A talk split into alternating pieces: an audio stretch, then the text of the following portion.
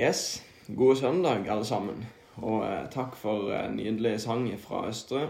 Og eh, utrolig kult å se alle sammen i dag òg. Alltid fra eh, i stue og ute på eh, i sola og rundt forbi. Det er helt, eh, helt nydelig.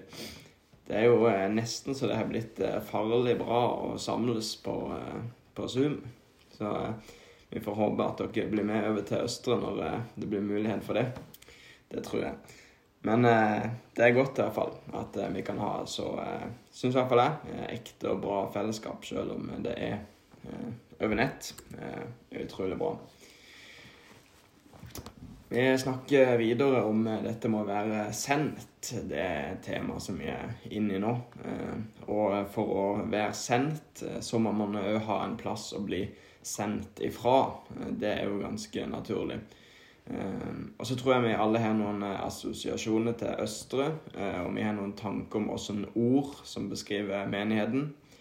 Og et av de ordene som vi har prøvd å, å innarbeide og snakke litt hyppigere om, i hvert fall for over et år siden, det var at vi har lyst til å være en sendemenighet. Vi har lyst til å være en menighet som sender folk.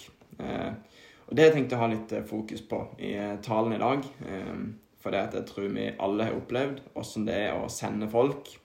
Om det er å sende dem fra en menighet, eller om det er å sende folk hjem etter at du har hatt besøk, eller at du sender kanskje en student som har vært hjemme en lang eh, sender han tilbake til storbyen, eller du sender litt sånn der smånervøst noen eh, besteforeldre på sydentur, kanskje, for en av de sine siste ganger. Jeg tror alle har forskjellige erfaringer med dette å, eh, å sende. Eh, Og som jeg sa, jeg tror et viktig oppdrag for Østre, det er å sende.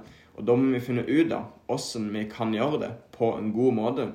Vi kan ikke bli lei oss, eller at det er fullstendig krise i heimen hver eneste gang vi skal sende noen, eh, selv om det kan være tungt og det kan være vanskelig.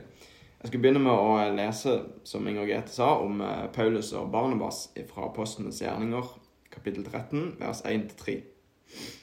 I menigheten i Antiokia var det profeter og lærere. Barnabas, Simeon, som ble kalt Niger, Lukius fra Kyrenene, Mannaen, som var blitt oppfostret sammen med fjerdingshøsten Herodes, og Saulus, eller Paulus. Mens de tjente Herren og fastet, sa Den hellige ånd, ta ut for meg Barnabas og Saulus til den gjerningen som jeg har kalt dem til. Etter å ha fastet, bedt og lagt hendene på dem, sendte de dem av sted. Så eh, hvis vi leser det som står litt før kapittel 13, så, eh, så ser vi at eh, Paulus og Barnabas de har vært i menigheten i Antiokia i rundt et år nå. Eh, og de har opplevd forskjellige ting. De har opplevd profetiske ord, og de har handla på det. Eh, de fikk beskjed om at de skulle sende bistand til, til fjerne land, så da gjorde de det, til Judea. De opplevde at eh, kong Herodes han drepte Jakob, og han satte Peter i fengsel. Eh, og så har de òg rett før dette sett at eh, Herodes sjøl har dødd. Eh, og nå er de altså i Antiokia sammen med profeter og lærere, som det står. Og her eh, faster og ber de sammen. Så de samler seg for å finne et svar på hva er det Gud vil nå. Eh, og jeg tenker det må ha vært en spesiell situasjon. Det er masse som har skjedd. Masse uvanlige og utfordrende ting. Og så setter de seg ned for å, for å debrife dette litt og for å be om veien videre.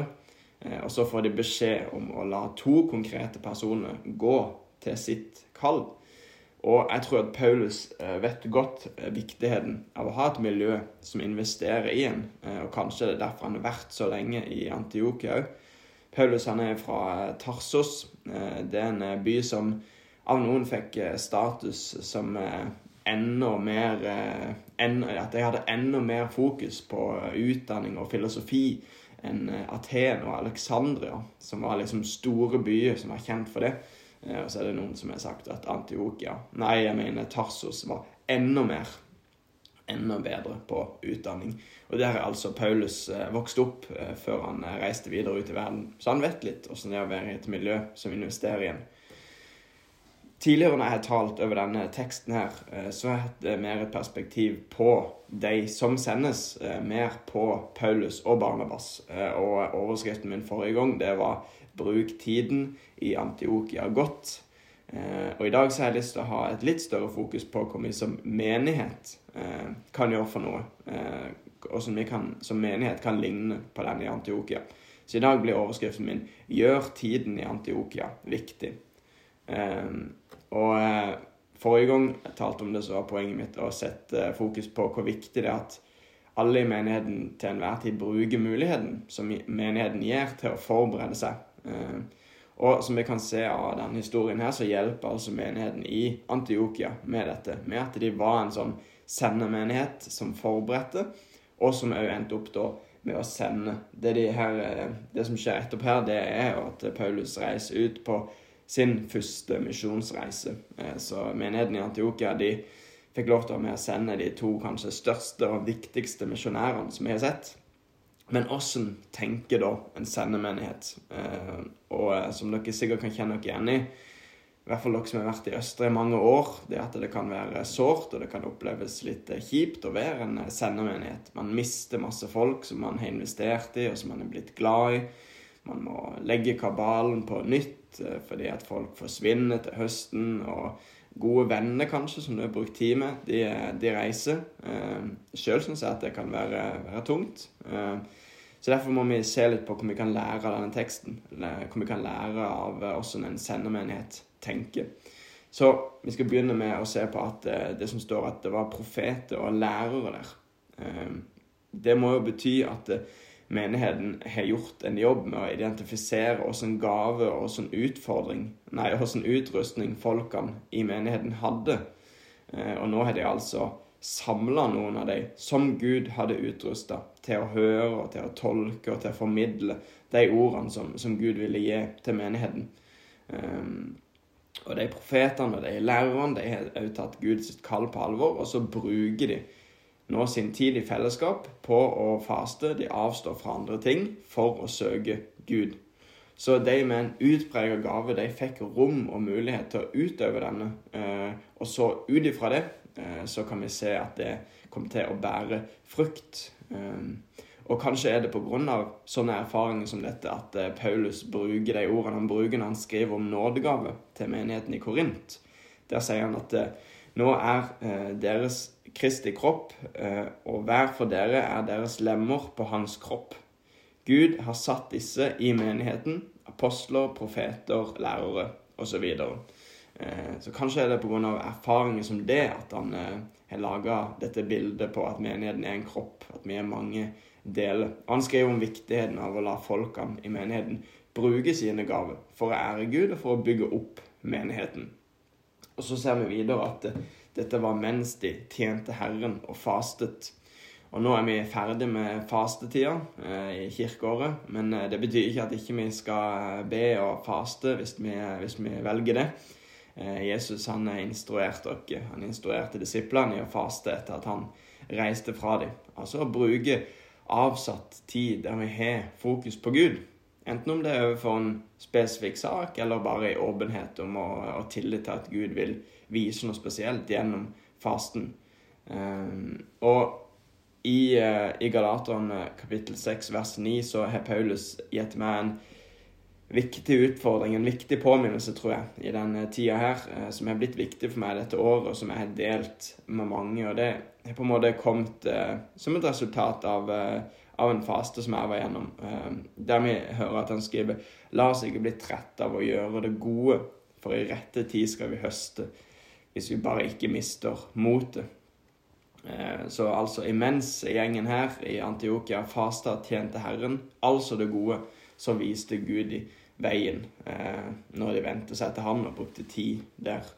Og jeg tenker at menigheten i Antiokia hadde all god grunn til å gjøre andre ting, kanskje, enn å sette seg ned og faste og be. Eh, de hadde just blitt eh, forfulgt, og nå var Herodes død. Eh, hvordan var tilværelsen da? Var forfølgelsen i ferd med å avta, eller var det andre som tok over etter Herodes?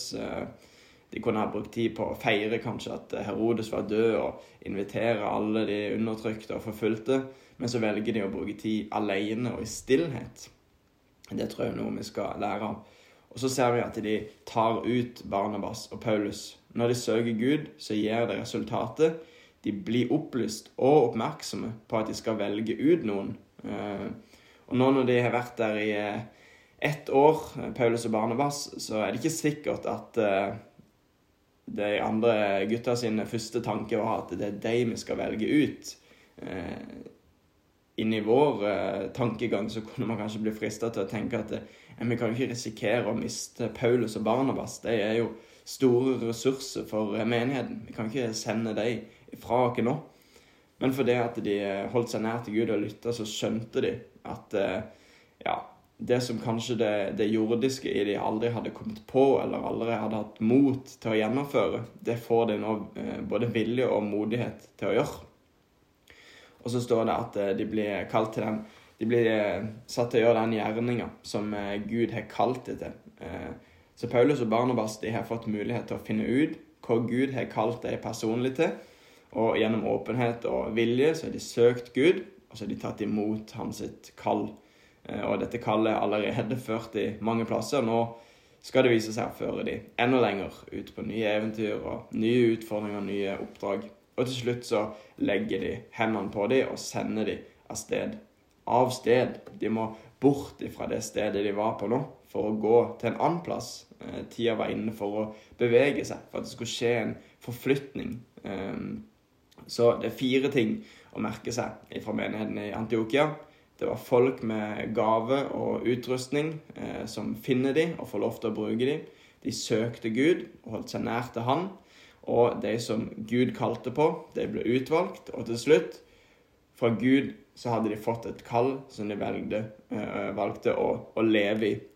Eh, og når vi i dag snakker om dette med å gjøre tida eh, i Antiokia viktig, så jeg har lyst til å utfordre deg på de fire punktene her. For det at jeg opplever Østre som et Antiokia for mange folk. både for de som tenker at tida mi her er, for en begrensa periode, og for de som tenker at det her skal jeg være til den dagen jeg parkerer tøflene og legger inn årene.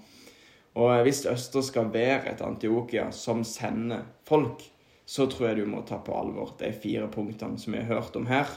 Eh, og er ikke i tvil om at Øster burde være et sånt Antiokia. Vi har en unik mulighet til å ta imot unge mennesker, ta dem videre i troa som de allerede har, og la den vokse og modnes før vi sender dem videre til andre menigheter, eller menigheter som ennå ikke er starta opp. Eller kanskje vi skal lage utfordrere til å tenke at vi sender dem ut i hverdagen. Og at ikke vi skal sende alle av sted fra Oslo. Men da er vi avhengig av at eh, vi alle tar vår oppgave i fellesskap på alvor. Og jeg tror vi må hente inspirasjon fra det som vi lærer fra menigheten her i Antiokia. Vi må hjelpe hverandre til å finne våre gaver og utrustninger og legge til rette for å trene oss i dem. Sånn at uh, du som vet godt hva dine gaver er, kanskje må du engasjere enda mer. Kanskje må du aktivere engasjementet ditt, stille deg disponibel og klar for å arbeide i Guds rike. Ikke sitte og vente på en telefon eller en melding fra kontoret, men ta litt ansvar sjøl. Eh, meld deg på, selg deg litt inn, vis at du er klar for å ta ballen, du er klar for å gjøre noe med det som du har fått. Eh, og Så kan kanskje du som er trygg på dine gaver, hjelpe de som, eh, som leider litt mer etter sitt kall og sine gaver. Eh, og så kan vi bruke tida sammen til å bli oppmerksomme. Og så nummer to Østre trenger deg i bønn. Eh, du kan være med og be om at de voksne finner sin posisjon. At de blir trygge trosforbilder for oss som er yngre.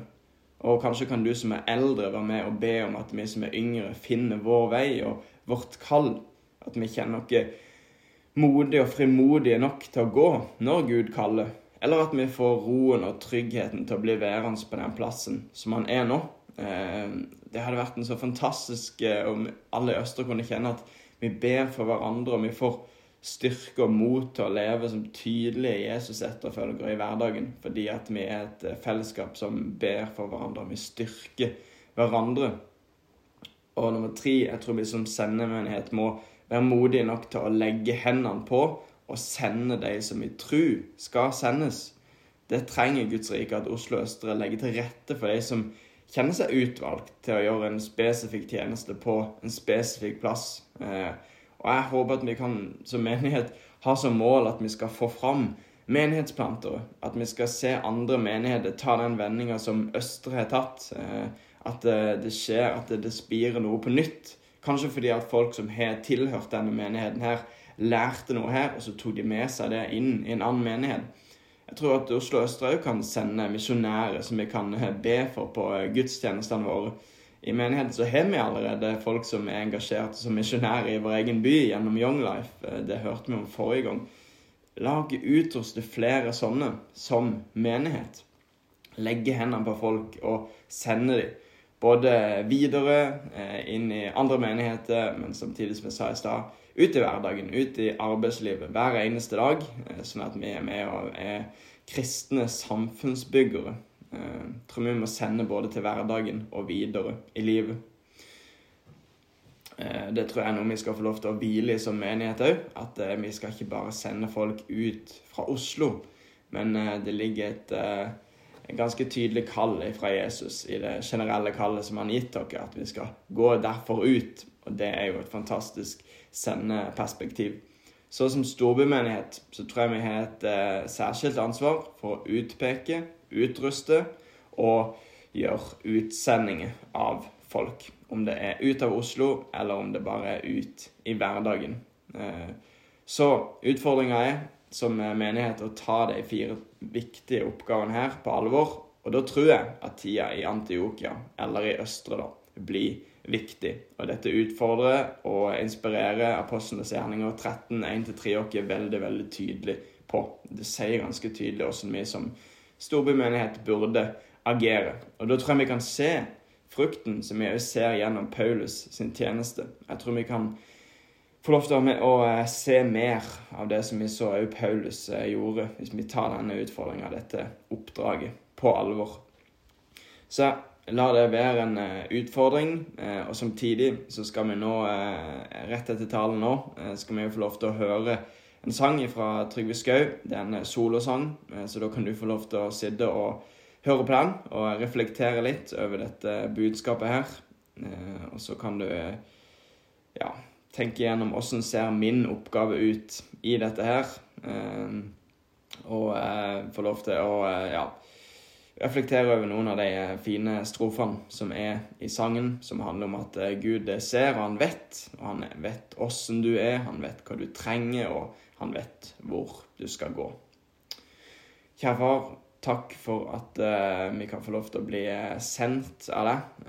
Takk for at du har gitt dere mange løfter om at du går med oss òg på den veien. Det er ikke bare en utfordring og noe skummelt som vi må gå blindt inn i, men vi kan stole på at du, du leder hvert vårt skritt når vi går der som du leder oss. Hjelp oss både som enkeltpersoner og som menighet til å ta denne sendeutfordringa på alvor. Jeg ber om at du hjelper oss som, eh, som menighet til å eh, finne ut av hvordan vi kan bli eh, gode på å sende folk, både ut av menigheten vår og videre i livet, og ut i hverdagen, kjære far. Og gjør oss rause, så vi kan dele av det som vi har fått, og gjøre oss åpne, sånn at vi kan lære og motta av hverandre. I Jesu navn. Amen.